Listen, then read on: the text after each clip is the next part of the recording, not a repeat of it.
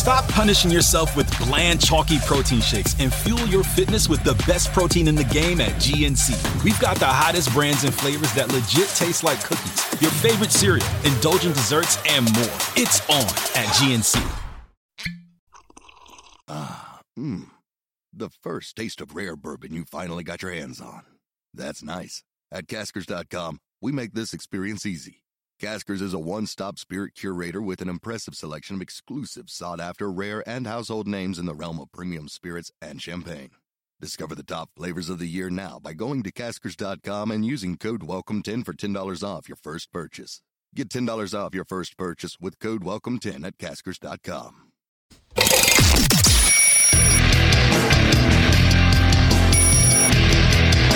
This is Good, Good Morning Liberty.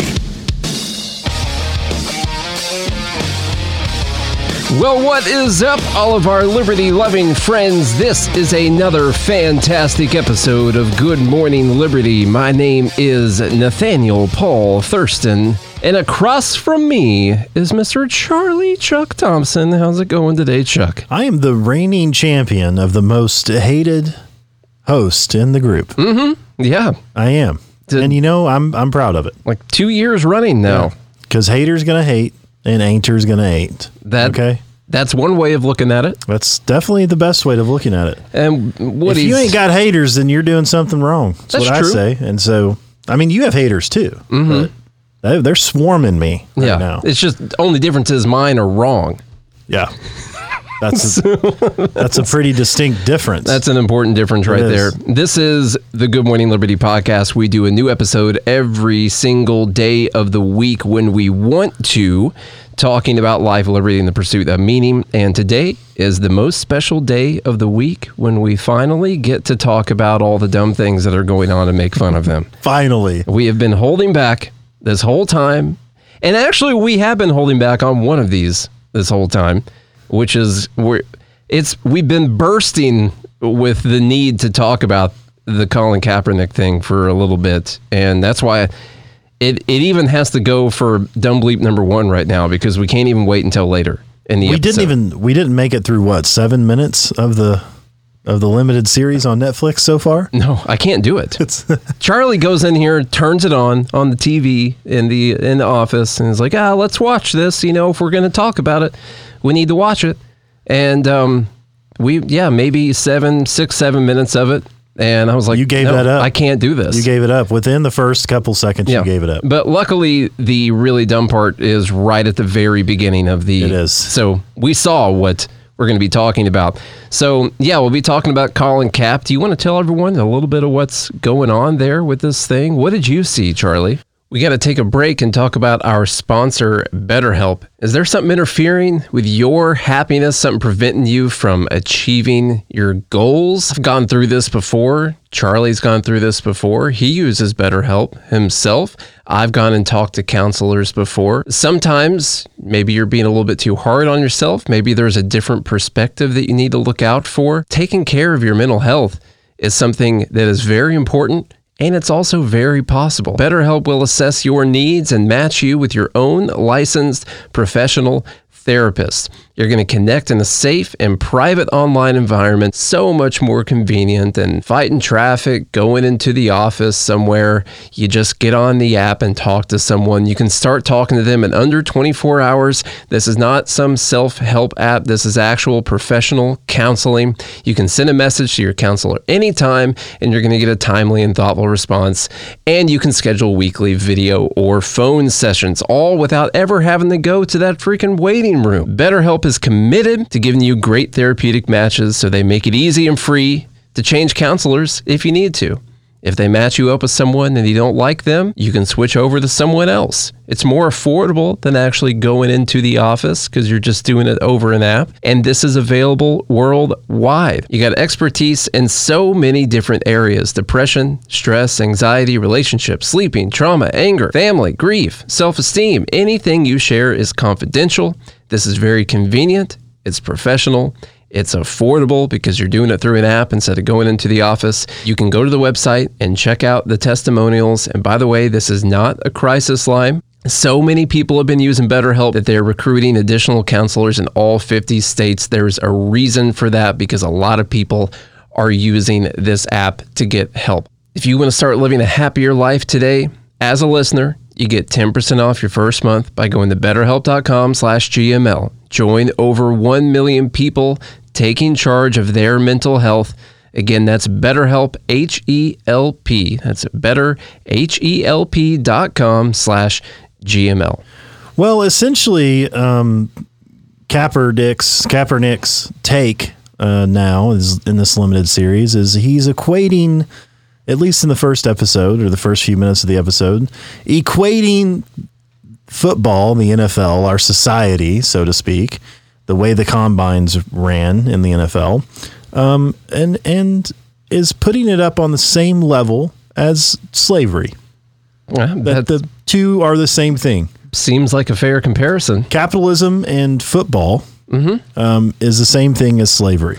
Do you want to watch the... Because uh, I remember slaves being paid millions of dollars to mm-hmm. to play a game. After they voluntarily agreed to do what After they were they doing. voluntarily mm-hmm. signed a contract. Yeah. That's a that's what the same thing happened in, that's a great example. in eighteen twenty-nine. That, same thing happened. When you say it like that, I see no issues with it. Yeah, I mean, did you see the trade? Um, they even covered this in Django, that movie Django.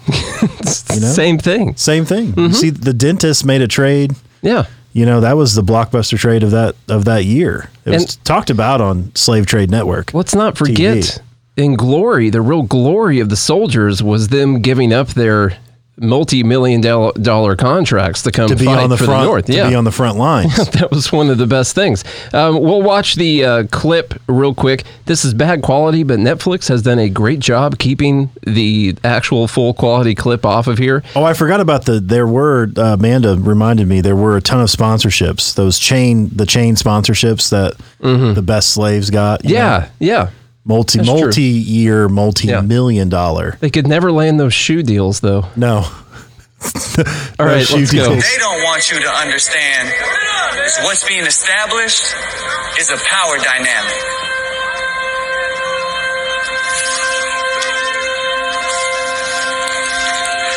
Before they put you on the field, teams poke, prod, and examine you, searching for any defect that might affect your performance. No boundary respected. No dignity left intact.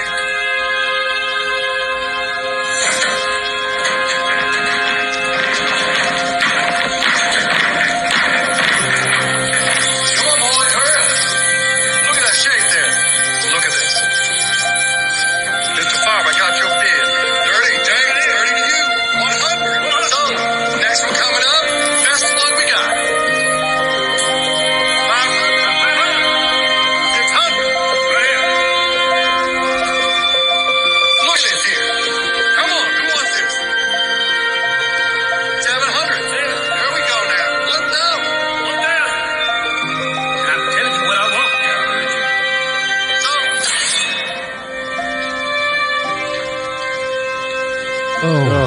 Okay, that was great. That was yeah. good. That's that's uh, great T V right there. It's the same thing. Mm-hmm. Exact same thing's happening. Yeah, I, I see. Um, I see no dif- differences really uh, whatsoever. I think that's a great example. No, it's a stupid, terrible example. Okay. Yeah. It's a really, really terrible example, and everyone knows the obvious reasons why it's a bad example. Well, they, okay, he said something very important at the beginning of that, which I want a lot of people to... I knew you were going to go on this. Yes, I, I want a lot of would. people to pay attention to, which is at the very beginning, he said what they're doing is setting up a power dynamic. And so what happens, what happens in this type of ideology is Colin Kaepernick and people like him view everything through a power lens. That the only way our world could be structured is through a power dynamic. And regardless that it's, you can choose to play football or not, regardless yeah. of whether you play for millions of dollars, regardless of any of those factors, um, that it's the same thing as being held against your will to perform a certain task with no, with, with nothing in return, basically.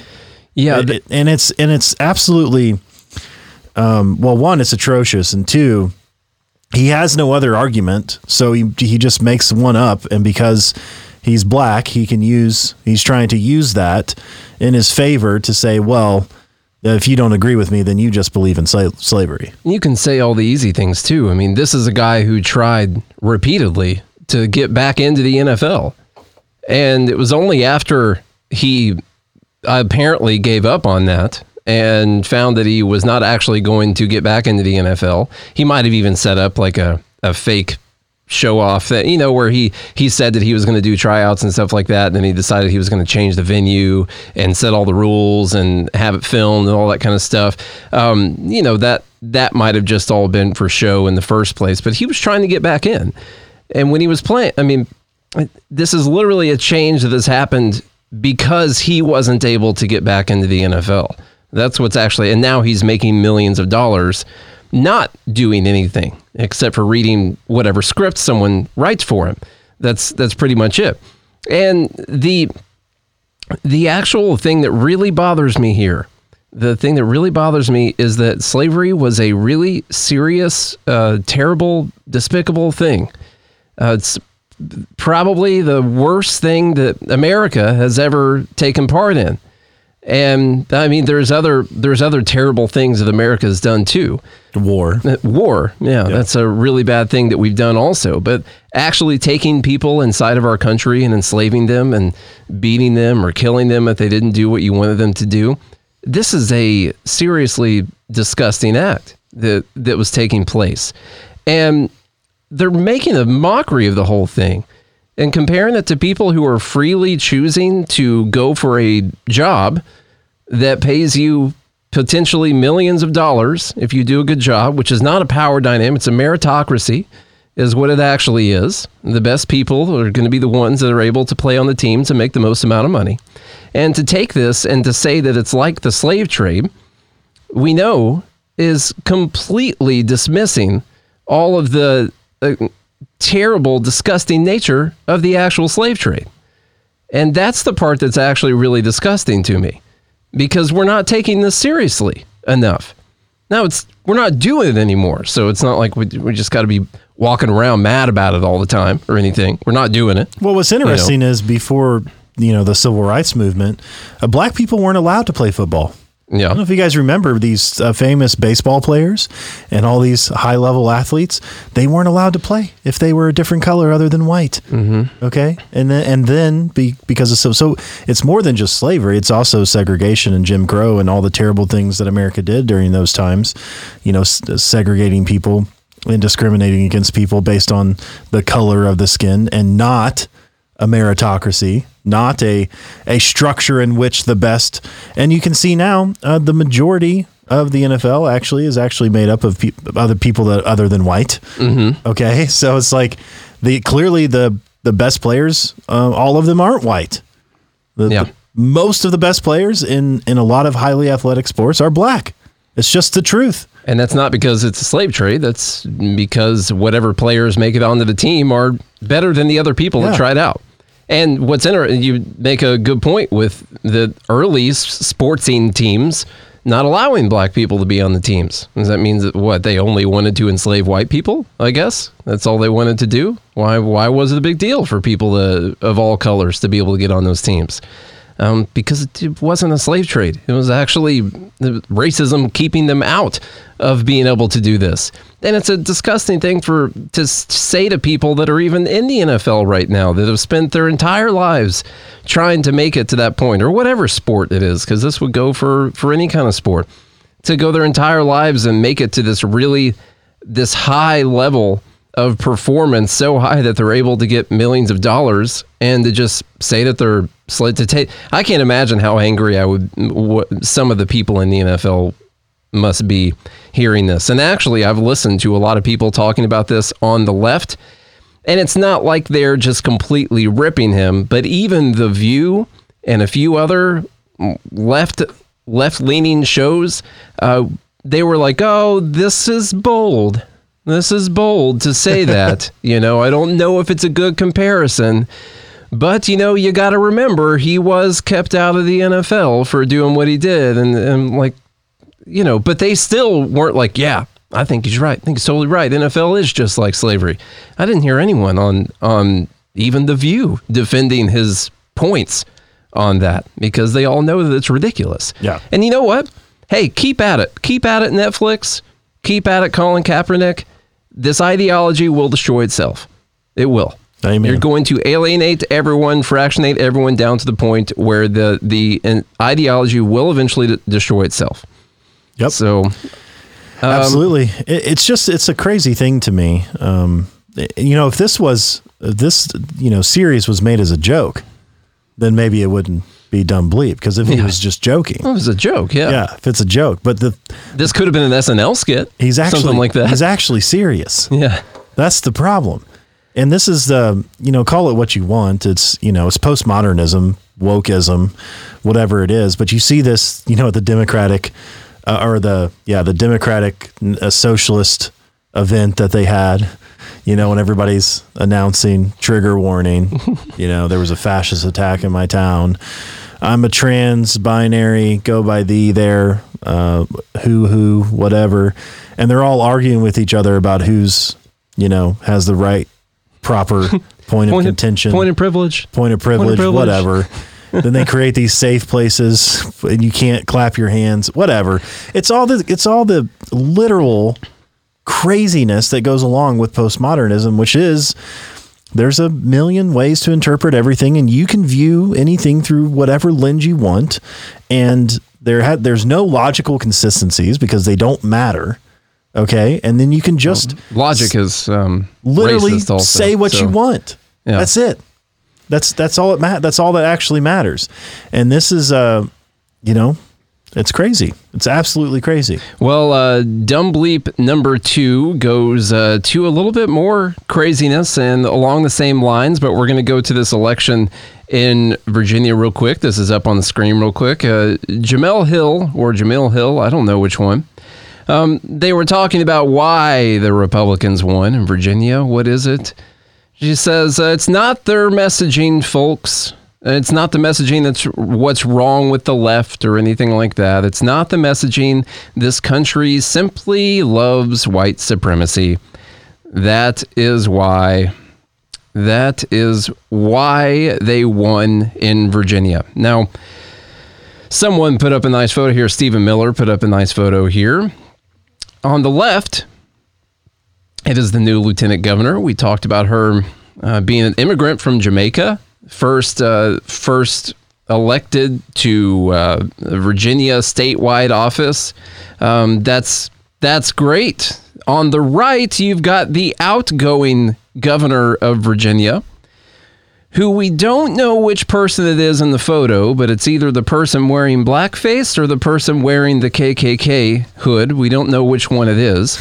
And Stephen Miller said, guess which one of these people uh, Jemele Hill supports. And this is the th- this is the insanity of what we're dealing with right now in politics, is you literally have a Democrat Party, which I, I don't care which party it is, but you've got a side of the aisle, an ideology that is totally fine with Ralph Northam being in there in Virginia, has been okay with it, knows that there's a reason people call him Ralph Blackface Northam. And you have a new governor elected in Virginia, and the whole talk is about how everyone's just in love with white supremacy. And not to mention, the lieutenant governor's black. And uh, we also had a black president for two terms, and we got a black vice president right now. And um, I think they're even the, everyone's allowed to use the same water fountains and everything in Virginia. I haven't seen anyone trying to outlaw that Mm-mm. or anything like that. Um, so it's just it's a, some crazy lunacy going on. So the dumb bleep goes to uh, dumb bleep number two is Jemele Hill saying that the country just simply loves white supremacy. That is why these people won in Virginia, even though the same people who voted for uh, the new governor. And his name just slipped my mind right then. The new governor also voted for the new lieutenant governor. And I don't feel like they were trying to separate people by race when they were doing that. Yeah. But you have to make sure that even she is a white supremacist. I mean, look at that gun she's holding. That's a white supremacist right there. That, that's a white look supremacist gun. Yeah, it that's is. That's their pro- gun of choice. It probably says, "Let's go Brandon" on the side of it. I bet. Yeah. Glenn Youngkin, that's his name. Thank you, Costco. Appreciate it. This is just wild to me. you know, that they they will try to paint anyone else. Um, and I think, you know, Costco had this right earlier. He said things like slavery, racism, and Nazism all don't carry the same meaning they used to because everyone just applies them to everything they don't like. And that's a big problem. And that's one thing, you know, you mentioned with, with Kaepernick. It's also with this, you know, it's along the same lines, right? This country simply just loves white supremacy. You know, when you start to assign everything like that, that, that because simply because you don't disagree, um, which by the way, is a terrible way to, to argue and debate, is just start calling people names and associate them with something so grotesque that there's nothing that they could do. Right. Yeah. Yeah, that's how you try to paint them to take them down. Smear, it's, ad hominem, all that so, stuff. It's getting so bad. And as you said, I think they're going to take themselves apart. But it also, it constantly reduces the weight that those actual terrible things had. Mm-hmm. Because now you're just equating it to everything. You're, they're not... You're not taking it seriously. Did, when I hear people sit making these comparisons, what they're saying is, I don't really care about how bad those things were.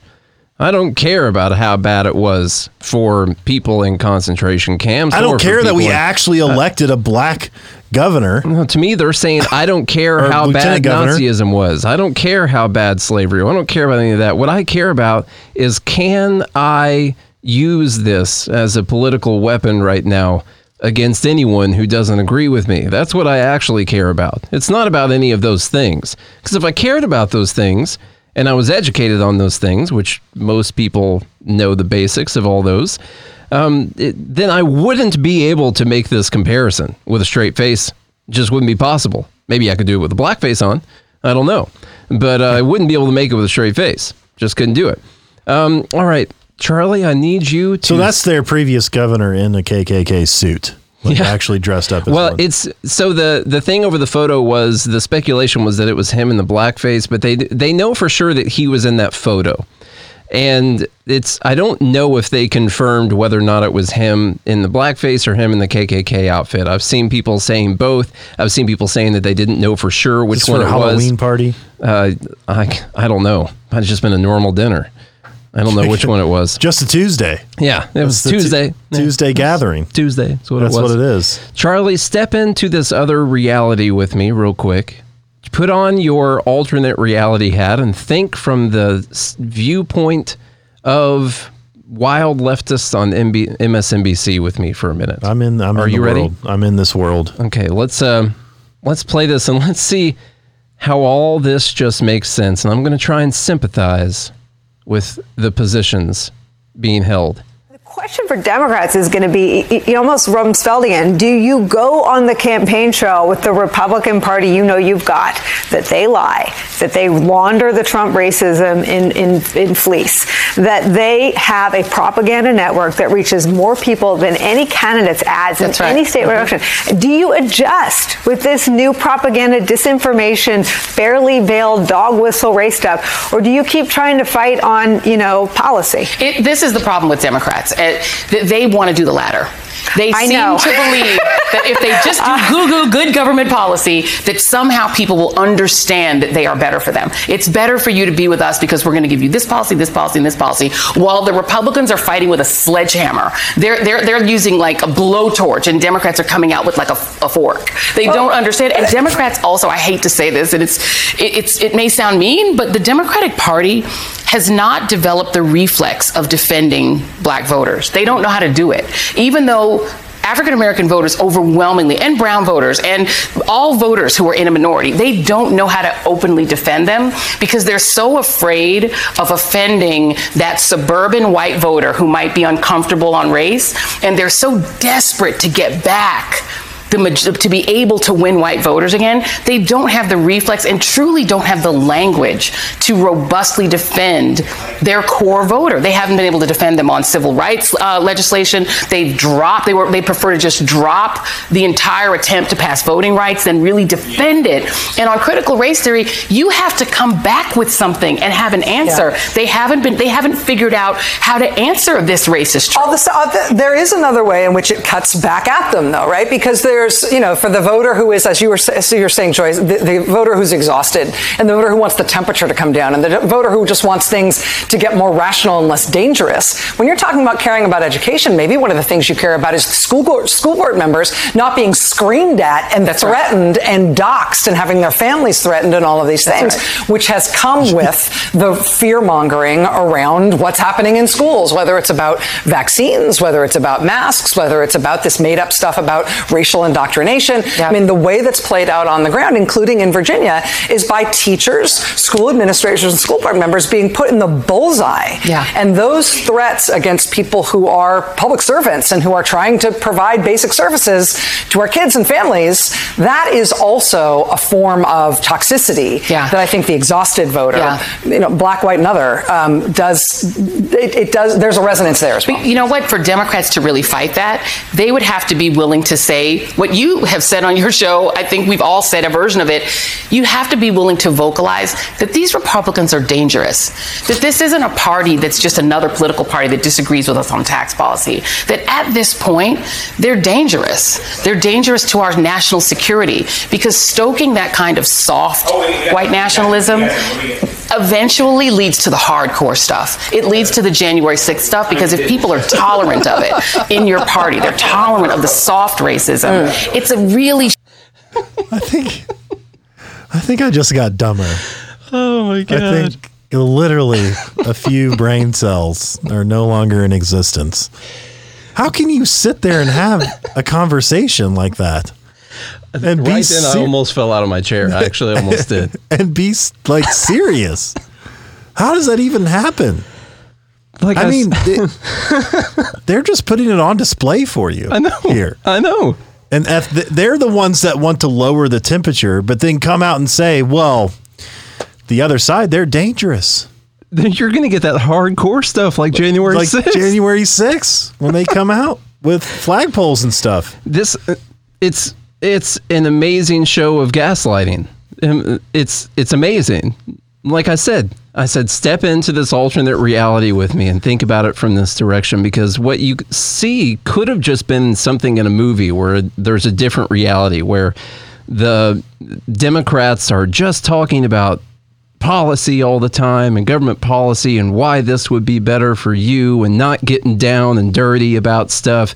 Uh, they go on to say later that Republicans are using race to get voters. And all that, and stoking racial divisions between people to try and get voters out there. I mean, literally everything you, they're I doing know. is is it's literally everything that they are doing. It's amazing. It's amazing gaslighting. This could have been in a movie. You couldn't write anything stupider than this. You couldn't write if you were to say, "I need you to literally take all the things that you do and say that you don't do any of them, but the other people do that." And just write it amazing. Like, that is what the writers do at, at I guess, M S N B C and for a lot of other people that are on. I mean, this happens on, I'm sure, on both sides sometimes, but I see a lot more from the left right now. But this this whole thing about how the Democrats just need to stop focusing on the good government policy and start fighting dirty like Republicans do. But does anyone remember it? Anything leading up to the elections in twenty twenty at all? Does anyone remember anything leading up to the elections last week? Before this election? No, nothing happened. No, nothing happened. The nothing, past has been erased. The past has been forgotten. In fact, it was those were sanctioned by the C D C to not only not be dangerous, but also to not even be a spreader event. That's so all of that was sanctioned. Yeah. Nate, that's the difference. I got you. Sanctioned. Sanctioned. Okay. That is important. And look, this is a big problem, because one thing they aren't wrong about that I will agree with is the temperature is rising, mm-hmm. by the way. But the temperature's not rising. The temperature's not rising because you have a bunch of people on the right who are hateful and racist and white supremacists and all of that. It's rising because these people, and I'm saying these people as in this this group and people like them, the three ladies on, on the desk there, and those like them, regardless of gender or gender identity or anything like that. Okay. I'm just saying those types of thinkers. The problem is, is they think that they're the smartest ones in the room, and that the people that are voting for Republicans. Well, they're just not smart enough to know what's good for them. Mm-hmm. And what we need to do is we need to force these policies on everyone because we know what's best for everyone. And if you don't agree with us, well, then you just don't know what's good for you. And so now we, and a lot of people, myself included, they take a lot of offense to that. And they're like, well, how do you know what's what's better? I don't agree with these policies. And you're not even you're not even allowing me to say that I agree with that I disagree with these policies, because if I even if I even hint or smile the wrong way or make an okay symbol or something, like if I'm just like, okay, yeah, whatever it is, I'm deemed a racist, misogynistic, what? deplorable, no good for nothing, who, who can't think for himself. Um, you know, conspiracy theorist, domestic terrorist, alt-right domestic terrorist, white supremacist. Well, I already think I said that. Only you're it, considered it twice. Yeah. I need, yeah. And you're actually considered is, it if you don't do any of those things too. Yeah. Because everyone is. So I want you to think about this, like in a, like if you can bring this home for yourself, if you guys have ever had terrible relationships out there, which I'm sure you have, think about this as, and like, as you're having an argument with the, with your significant other, if you ever, if you've ever dated someone terrible, I have before. Um, so if you think about it, draw that into into that light so you can understand a little more about what they're, what they're actually doing. Is like, let's say you catch your significant other in a lie, or um, they're cheating, or they did something, whatever. You catch them in something, and they literally, what your significant other tells you is like, well, no, I didn't do that. You did that. Mm-hmm. And you become so enraged and frustrated because you're like, what is, you feel crazy. They, like, they literally make you feel crazy because what they're doing to you is, is gaslighting, is, is, is how that works. But what they're doing to you is they're trying to paint an alternate reality that you know doesn't exist, and your brain literally can't compute with that. And so you become so frustrated. Um, and eventually, as it keeps happening, uh, you end up on Snapped. Yeah, that's true. Um, there, we see this also, you know, we see it in sports a lot too. A, a good analogy for this, what what I would say people on the left do more than people on the right, but obviously everyone's um, guilty of it at different times. Hang on, somebody on the live group said there's good people on both sides. Fine people on both sides, okay? Um, you see this in sports a lot. Say you're watching a football game and you see on the T V, here's what happens. They're in a pile, two guys are in a pile, and the guy on top of the other one's taking his hands and just trying to gouge the guy's eyes out that he's on top of, okay? Just literally just trying to stick his fingers all the way through the dude's eye holes, all right? Blind him. Now, when they stand up, the guy whose eyes were being gouged out shoves that guy because he's pissed. And then the ref calls a penalty on that guy for shoving him. And then the guy who was trying to gouge the guy's eyes out goes on a social media campaign about how it's not nice to be dirty in sports, and the the, the this guy's always out there trying to hurt analogy. Other people. He's always out there trying to push and shove other people, and we just want to play the game. Okay, we want to play by the rules. This guy's an evil person because of what he's doing. That's that's really gaslighting what's happening right now too. That that is what's happening right now in politics. It's what happening happens between siblings when they're in the back of the car and the parents aren't looking, and one of them is like just slapping the other one in the face repeatedly, and you're trying to be a nice nice person and just sit there and take it, and eventually you haul off and you slap your other sibling, and then your sibling starts crying about how they slapped you, about how the other sibling slapped them. This this is what happens. And then they're like, oh, this he's so mean to me. He's always hitting me. This is terrible. I'm just over here sitting here minding my own business. And he just hauled off and slapped me for no reason. And that's what's happening in mm. politics. Yeah. At all that's times. How you get Trump. Yeah. By the way. It, it is. Like literally a lot of people in my family and stuff said they voted for Trump because he was the one guy willing to to slap back. They felt that as if they had been punched, and they wanted somebody who would punch back. And that's how you get Trump. Like, that That's how those types of things happen. And look, I know a lot of people in the live group, not well, I wouldn't say a lot, but I know some people like Trump. And Trump did some good things. He did some absolutely terrible things too. That's how we view everything. We view, we view everything through a lens of principles. right? Everybody has a lens of something. We we view everything through a lens of principle, but but Trump really is that response to the poking and prodding mm-hmm. that you're mentioning in the, in this. Um, what is going on, by the way? What do you mean? Like, do you not feel that? No. I'm thrown off because my chair keeps vibrating. Something's happening to our floor. I don't know what people are doing. It's weird that you don't feel anything. Um, so it's distracting me because I'm, I'm on this point, oh. but, but what Trump is though, is a res- he was response, uh, to that poking and prodding. He was a slap back, so to speak, because he is the version of the populist right. Right. He's, he's the one guy out there saying everything, saying the things that people are thinking. Um, but at the end of the day, Trump was clearly no conservative. It, it's not like, uh, you know, and this is why I want to debate Amanda on libertarian populism, because I think we need, we need someone who's, uh, who can fill the, the void. I think there of are populism. I think there are fine arguments on both sides. Yeah, probably. Yeah.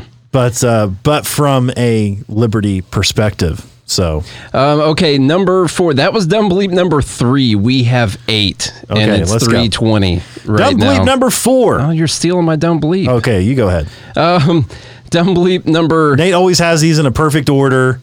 Yeah. And the live group's talking about. You can do about this one and the next one person. If you want no, to. That's fine. Go ahead. That's, it's totally, no, I mean, you no, I'll ahead. sit here in this chair and, and watch you do it.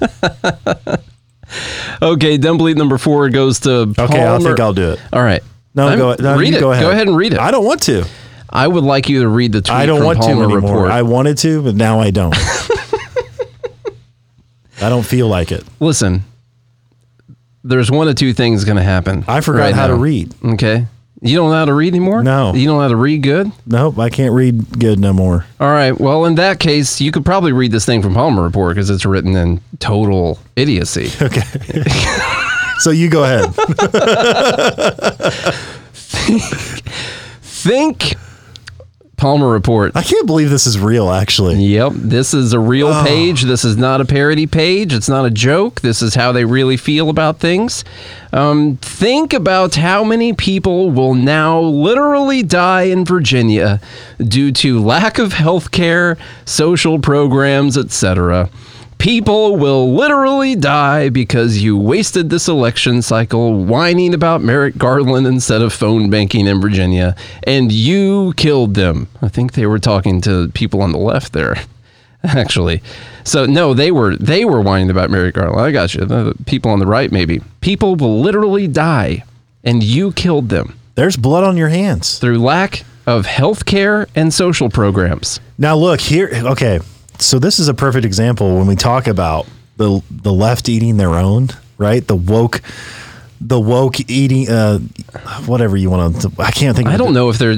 I don't know who they're addressing this to. I mean, they're the, whining about Merrick Garland, and so I mean, he is on the left. I don't know if it's the left whining about him. I think it's the left whining about the left about him not being what, like in the Supreme Court or this something, is, or is it the uh, they're whining about uh, the people on the right are whining about Merrick Garland or something because. Of I don't know who. But knows? He said instead of phone banking in Virginia, that's I true. Think that's that true. Means, yeah, I got you. Or she. That's how dumb this post they, is. I can't even figure out who they're talking to. Yeah, that's yeah, exactly. That's you how do dumb the math. It is. But so, so this is so this is an example of the left eating the woke. Yeah. Here, okay. Or actually, I guess it'd be the woke eating the left, because what they're saying here is is that there's now there's blood on the Democrats' hands in Virginia mm-hmm. because they didn't do enough to get somebody elected that would.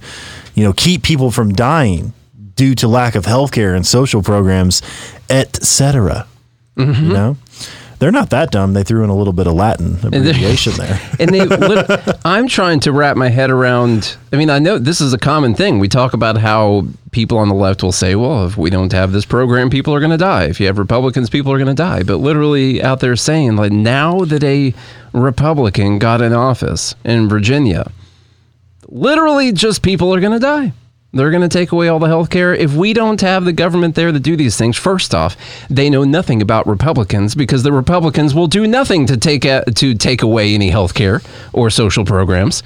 So they first off have no idea what they're talking about. Yeah. Maybe they'll grow the programs slower than people on the left would have. They'll talk about getting rid of them. Yeah. They'll talk a lot about them. Yeah. They don't even know if they'll get rid of C R T, and it's not even officially a thing. You know? So so anyway, they, they know nothing about it, but this is that amazing ability to stoke all of this fear about people on the other side. If you don't vote for us, they're going to kill you. It's not even about your life is going to be harder or this isn't morally right because we should take care of people. No, if you if these people get in power, you will die. That's how serious this is. Okay? It's a matter of life and death. This is a matter of life and death. Vote like your life depends on it. And they forgot to vote like their lives depended on it. That's the problem here. So now Virginians are going to suffer for the next forty years. We're going to see excess deaths. Yeah. And I can't believe they didn't mention COVID in there. Obviously, everyone in Virginia is going to die from COVID. They didn't have enough room to type out all of their oh, yeah, the character fears limit. And stuff with a character limit. I had so. something I wanted to tweet out earlier, and I realized that was it was really like three tweets, so I just put it on a on a photo and posted it out there instead. Yeah, so that was the way to do it. Um, All right, that's dumb bleep number gonna, four. Are you ready to lighten it up a little bit? Yeah. Let's yeah. just talk about something lighter for All a right, second. Dumb bleep number five. Uh, Tulsi Gabbard tweets. I can't pronounce this guy's name. McAuliffe. McAuliffe's loss is a victory. See how, uh, you know, plugged in I am? Yeah. McAuliffe's loss is a victory for all Americans. Why? Because it was a resounding rejection of efforts to divide us by race, the stripping of parental rights, and arrogant deaf leaders. This benefits us all. And Dave the Bronx Bull, he retweeted her, uh, quote tweeted her, and said, Tulsi Gabbard is a Republican and a racist. Mm-hmm. Mm-hmm. Now, it, you know, it seems like it's important that in her tweet, she was just saying that it was a rejection of efforts to divide people by race. No. You know. It, that's what's so funny about this one is he the, took what she said and literally divided her yeah. into two other categories. And then, okay, so that's where you also have to get on that train of this. Well, we had no idea that people could... Uh, use any kind of race politics to win an election, like like stoking racial divisions. The left was just not ready for this. They had no idea this was even a thing, that this was possible. And so then you got to think that what the Republicans were doing with their critical race theory talk and all that was like the first time in history that we use race. Well, the first time since, you know, like people in the South did it all the time. This is the first time in history that the a political party was dividing people by race and trying to get white people mad about something and get them out there to vote. I mean, Democrats have never done this. This is this is nuts. So then you think, well, obviously the Republican campaign is racist. And then you see Tulsi Gabbard say this is a good thing. Therefore, Tulsi Gabbard, racist. Racist. Pretty and easy. Republican, even though she's a Democrat. Yeah. Yep, it's kind of yep. weird how that works. Um You know, do do you think she um do you think she's going to renounce her party affiliation sometime? I don't think so. No, no, no. I know uh, Andrew Yang did, and he you know he still holds a lot of the same ideas, the same terrible, stupid ideas that he always has. But um, and by the way, Tulsi Gabbard's good on a lot of things. Mm-hmm. She's good on terrible for, on economics. Terrible on economics, which is the worst thing to be terrible on. But she is a she's a centrist Democrat. Mm-hmm. I mean, she's more uh I would she's more on the ration and logic side than most people that are in the Democratic Party. Mm-hmm. Well, uh, you know, at at the level that she was at. And she's not white. she that doesn't matter. Yeah. That uh, that doesn't matter at all. Okay. Yeah, you're You can only, by the way, you can only be a racist if you are white, unless you're also uh, seen as a Republican. Mm-hmm. You don't have to register as one. You just have to be seen as a Republican, automatic racist. You yeah. fall in those two. That's, or if you just go against whatever that person thinks, yeah. you're also racist. Yeah. Also, so you think that you think that you know rejecting efforts by people to divide us by race. That's definitely a, that's racist because mm-hmm. she said race. She said race. She said that's, I get it now. Ah, yeah, that does so make sense. That this, shouldn't even be in dumb bleep. Maybe this tweet's smarter than we thought. All right, us. That's number five. Number six, some of you might agree with some stuff in this article. I have a feeling you will. Okay. This is from uh, Saurabh Amari. Save America, reject libertarianism. Okay. Yep, Amanda's yep, saying yep. you can't read this. I'm going to. Gonna read it. Kind of thought that some people might go, it sounds like what a lot of people have been saying about our old vaccine mandate conversation. When I read it, I was like, you know what? People in our group are going to disagree with me saying this is dumb bleep. They're going to be like, oh, yeah, hell yeah, this guy's right. That's how I'm hearing y'all's argument right now. All right. The future. We're losing the live group. The future of America depends on abandoning the illusion of neutrality. The right can't reverse the tide of wokeism until it begins to minimize the influence of libertarianism. Because they're strongly influenced by yeah. libertarians. Uh, very strongly. Like six of yeah. them. Yeah. Libertarian-influenced Republicans tell the wokesters, you can live your way, just allow us to live our way. To which the woke respond, you must live our way or we will punish you. If there is one lesson we must... And that's that's true.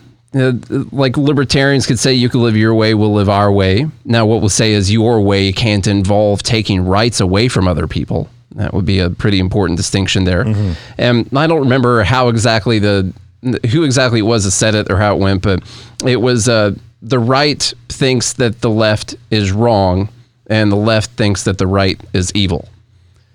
And so, so that is, that kind of goes along those lines. I'm, I'm sure I botched it, but you guys, you guys know the thing. All right. If there's one lesson we must draw from the experience of the past few decades, and especially the past few years, it's precisely this one. That is the lesson that our libertarian influenced policies have been leading us down. There has never been, and there never will be, a neutral American public square. It is a fantasy that we could ever or should ever make. Uh, what the heck is that? Oh, what word is that? Cacophonious? Cac- Cacophonious? I've never heard anyone say this word before. Cacophonous debate and disagreement are only true ideals, leaving each to pin it that. You guys have to join a live group, by the way. If you're not in I the live group, you're not better. Getting the full experience. Cacophonous. Right. Cacophonous. Cacophonous. I keep trying to say it, and I'm I'm I'm stopping in the wrong spot. That sounded kind of like a like a rooster, maybe. Yeah. What I was just doing there, leaving each to penetrate the mystery of human life on his own, or to figure out whether there are two genders or one hundred seven. One claim or other will coercively predominate. Yet I feel neutral- like I feel like a sixteen-year-old boy right now, because of course the word penetrate is right there at the same time. Oh. Yet neutrality is precisely the vision. Neutrality is the, the vision right now, under which much of the establishment right has labored and continues to labor. Neutrality is the vision. I don't think that that's true. I think the right wants to enact what they want to enact based on what their values are. No, I think that they align closer to libertarians than people on the left do. It doesn't mean that they're libertarians. Okay. They, uh, they go on to say, this shouldn't be that hard. All it requires is taking an unflinching glance at U S society as it exists today, rather than as the libertarians, or better yet, right liberals or conservative liberals might wish it to be. The claim that there are more than two sexes, or that night, I'm like, who can, um, who cares about the, I don't care about the multiple sexes thing. I'm just saying I don't care about it. Mm-hmm. Do I think it's like a scientifically a thing? I don't know. I don't care. Don't force me to say or do anything that I don't want to say or do. Past that point, I don't give two shits about it. I just don't. All right, anyway, this guy really does care about it, though. Or that sixteen nineteen is America's true founding, is enshrined in the public dogma. Americans who reject it risk being unpersoned by big tech, fired from their jobs, treated as domestic terrorists by the national security apparatus, and so on. I'm still trying to figure out what he's what he's trying to say. So here. here's what he's saying. Because uh, the, so far, this is real dumb. Here's what he's saying. We cannot go towards a libertarian philosophy of you do you and I'll do me. We have to fight the left with the right. That is what he's saying. That we cannot have this neutral approach to you live your life, I'll live my life. Oh, so what he's saying is, is that we, we should we should we should fight the claim that there are more than two sexes. Yes, because instead of, of saying I don't care, like what I just did. Instead of abstaining, mm-hmm. being like, oh, I don't really care. And it's he's, like, we must counterclaim. He's saying it with everything. The argument, I, and he's not making the specific argument, but the argument that it sounds like he's making to me is uh, abandon the idea that we're going to have libertarian principles for everyone. That that's not is that is not what's going to happen. That the society will never be like that. So we don't need to even work towards that. We have to have a side that is going to fight against the other side. And we are going to have to fight and use the government and do what we need to do to enact our values on whatever it is, whether it be sixteen nineteen or it be multiple sexes or it be uh, whatever the different policies are. And the thing that sounds dumb to me is it sounds like he thinks we've somehow been governed by libertarians for the last hundred years. Like, what he's talking about is what we've already been doing. We already do that. Yeah. What, do you, what libertarians are in power anywhere? Someone tell me who so, they I mean, are. His plan, his plan for Save America, though, is that we have to become conservative. Yeah. Like, you have to be on the right mm-hmm. to fight the left. You got to be on the right to yeah. fight the left. You can't agree with the left at all. We need... Or even a, just abstain from making a counterclaim. Yeah. Now, the, the the thing about the libertarian, like, neutrality argument is when it comes to social issues, especially... is that I I don't care what people do in their personal lives, or I don't care what they think about genders or whether or not they're gay or straight or anything like that. Where I would care is if someone infringes on someone else's rights. So a neutral society like that, where everyone just had a libertarian principle of self-ownership, that still would that still would entail fighting for the rights of people to have that self-ownership. It's not as if you just um, allow everyone to take over and govern over you and take away all your rights because that's what they feel like they should do. You know, well, that's, well, you do you, I'll do me. Okay, what you do is take away people's rights, but I can't tell you anything about it because uh, that's just you doing you. That's not the case. That's not what libertarianism says to do in the first place. And his whole premise is that this whole using libertarianism thing is just not working. Yeah. Just not working. When it's not what we're doing. Now, how much power does Rand Paul have? Is he running? Is he yeah. running stuff? If it was acting like a true libertarian, then when they propose raising taxes, the true response, when the left proposes raising taxes, the true response from the libertarian right would be to propose zero. And then maybe they meet in the middle, like at ten percent or something like that. Yeah. But that's yeah. not what's happening. Yeah. You know, Democrats propose fifty percent and Republicans are like, yeah, we could do forty-two. Yeah. Yeah. Like, they're still raising taxes. Yeah. Just not as much. Hey, look, we cut your taxes and because we didn't raise it as much as the, the left did. Do you see that? I, uh, I think that the principle, the overly annoyingly principled people are important because you have to have like, an, an example, like what direction do we need to go? If everyone who's principled just says, well, this is never going to happen. We're just going to go for whatever political side we think we can win with and enact all of our uh, legislation that constructs society the way that we want it. If all those people just give up and they're not talking about the principles anymore, they're not talking about those ideas, then what does the right not become tyrannical? Could it could it not be tyrannical? He's actually arguing for that here, he by is, the way. He is. Yeah. He is. Because he says, he says even at the end of here, my generation of right-wingers have a clear task, and it is to sideline right liberalism and libertarianism. More than that, to bury their sclerotic, scler- uh, sorry, whatever, bury their institutions, abandon their illusions, and expose the ugly material realities churning behind their tired watchlords and slogans. Yeah. So... The, the whole thing about it is, and Amanda says here, he's basically... Well, she says sclerotic. That's what she says. Oh, yeah. Sorry. Sclerotic. it, well, but before she says here that um, he basically believes in totalitarianism just on his side. Yeah. And and my is, point, I know uh, Joe was was making a joke. It's funny, you know, libertarianism hasn't been tried yet. My main point about the dumbness of this is what he's talking about. We know that it has been tried.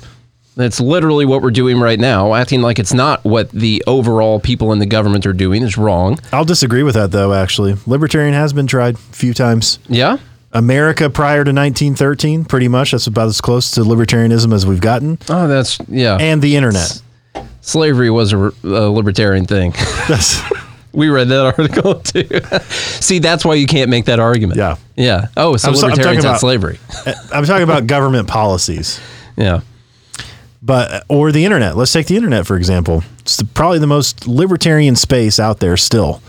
And it literally took off like Bezos, like Jeff's Bezos. And, you know, I still, we, we still go a little bit towards some of what this guy's saying, and the fact that we'll say, if you, if you're a libertarian and you're super principled, and you do see a Rand Paul out there, or you see a Thomas Massie or whatever, like, who cares what political party they're in? You know, we have even said, so, listen, I, as far as government policy goes, I would have rather Trump won the election. Okay. Would that have been better than what we have right now? That's a perfect lesser of two evils conversation. But would it be better than what we have right now? So I see the side of the argument that it could slow the sinking ship, I guess, delay it by a little bit. I don't know if it'd be much different. You don't think it would be any different? Maybe slightly, but the problem is we already spent all the money. I mean, yeah. So inflation was coming regardless who who yeah. was president. I'm making the argument right? that it would slow down the sinking ship. I think a few things would have been better. Probably our our, our leave from Afghanistan probably would have been better. Um, I think that, yeah, I think a few yeah. things would have been better. I don't think it would be that much different though. Yeah. I really don't. It is still an iceberg. I mean, I'm just, um, you know, if the...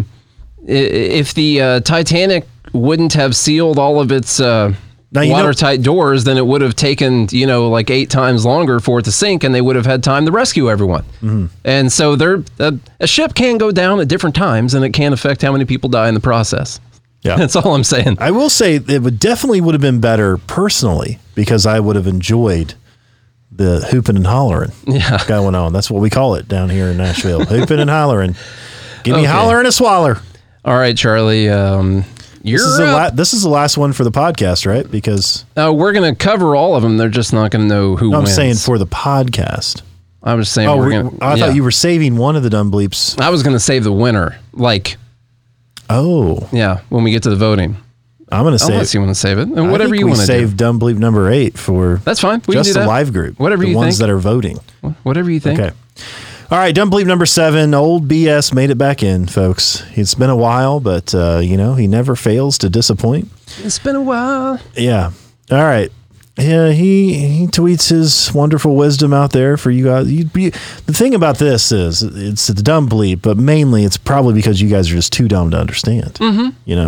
All right, he says, there is no rational reason. So see, right there, he's clarifying his entire statement that if you think anything else, then clearly you're not the rational one. Mm-hmm. Okay. So there is no rational reason. Pay attention to these types of things. Okay. Other than greed. So anything other than that, for the pharmaceutical industry to charge the American people ninety-eight dollars and seventy cents for a standard unit of insulin that can be purchased in the United Kingdom for just seven dollars and fifty-two cents. There is no reason other than greed. It's only greed.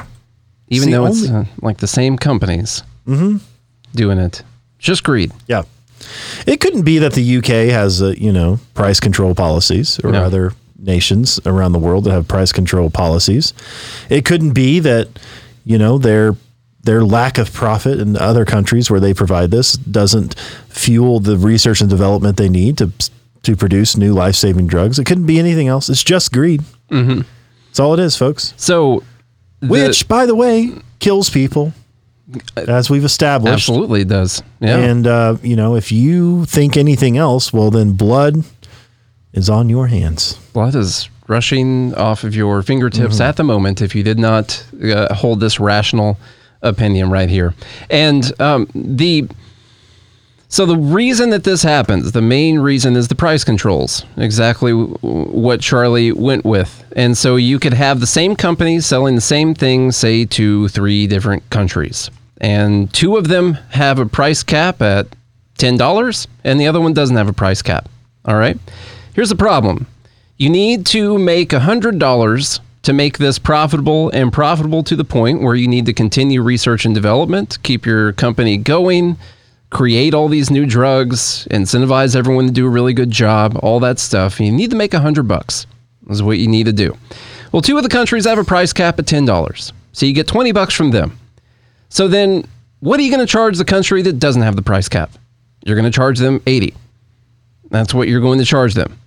Now, the reason that the people in one country get have to pay eighty and the other ones are paying ten is because the other ones have price controls and one of them doesn't. What people on the left would think is that, yeah, see, that's a perfect argument for the price controls because it works in all the other countries.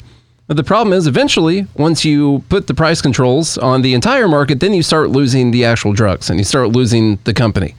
Because now they're still able to make the money they need to make. They just charge it all to the country that doesn't have the price controls, mm-hmm. even if they don't get enough money from the other countries. But when you enact the price controls everywhere, then where are they going to get the money? They're either not going to get the money, they're going to go out of business, or they're not going to invest in anything that is risky. Uh, they're not going to invest in anything that would actually cost more money per unit or whatever it is. Um, So the price controls wouldn't actually work at that point. It works for the other countries as long as there are some countries that are going to foot the bill. That's right. For the rest of them. Right now, France, Germany, Sweden, and the United Kingdom each use different types of policies for controlling prescription drug spending, but they do, by the way. And here's what's interesting. It even says in this study I pulled up here, drug prices and affordability. The United States, while the world's leader in new drug development, is also a leader in drug prices. Now, I wonder, I mean, this is irrational. I know this is irrational. Yes, all, everything we're this saying is, is irrational. completely irrational. Yeah. But I wonder why Americans get charged more. Mm. I wonder why. We I mean, are, what Joe just said, we are subsidizing the rest of the world. That's, this is actually true subsidization. Actual the subsidizing the rest of the world. Yeah. So we are literally paying higher prices so people in other countries can pay lower prices. That That is what's happening. Well, the other people's governments. Yeah. Because the yeah. reason why they had to institute price controls is because they took over the the uh, med- the medical industry. Mm-hmm. Right? And so when you're looking at, you know, trying to budget and how many people you're going to save, you're like, well, we can force these companies to to only charge a certain price. Yeah. And and so then Americans get stuck with the bill, but of course it's completely irrational to bring something like that up. All right, um Dumb Bleep number eight is going to be a doozy. It's from Dan Price, but if you are listening right now and you're not in the live group, guess what? You're going to have to join the live group to actually mm-hmm. hear what it is and to hear the final Dumb Bleep and the winner from now on. You're that's, welcome, capitalism. That's right. There you go. That is what's going to happen. So everyone else is going to... This is true scarcity. If you if you don't sign up for the live group, you're missing out. So good morning liberty dot locals dot com. You want to make sure you are here for next week. All right. So for everyone else, here we go. Dumb Bleep number eight from Dan Price. All right. If you guys enjoyed today's episode, then please hit that follow button or the plus sign on your Apple Podcast app. Leave us a rating and review. We have lots of new members in the private group, and we really appreciate all of them. And uh, like, if you want to be part of this so that you can be part of Dumb Bleep, then you got to sign up. good morning liberty dot locals dot com. Go to master my trades dot com to learn how to trade if you want to. Just like when we do this podcast, when we, you know, it's if and when we want to. Okay. And most of the time, that's just about every single day. So share it with the family, with the children, with your, your mom and dad, your stepdad, stepmom. Mm-hmm. There's lots of steps out there now. A lot of steps. Mm-hmm. Yeah, all of them, actually. The family you don't like, the family you do like. If you do all those things, we'll be back again tomorrow. Hope you guys have a good weekend and a good morning, Liberty.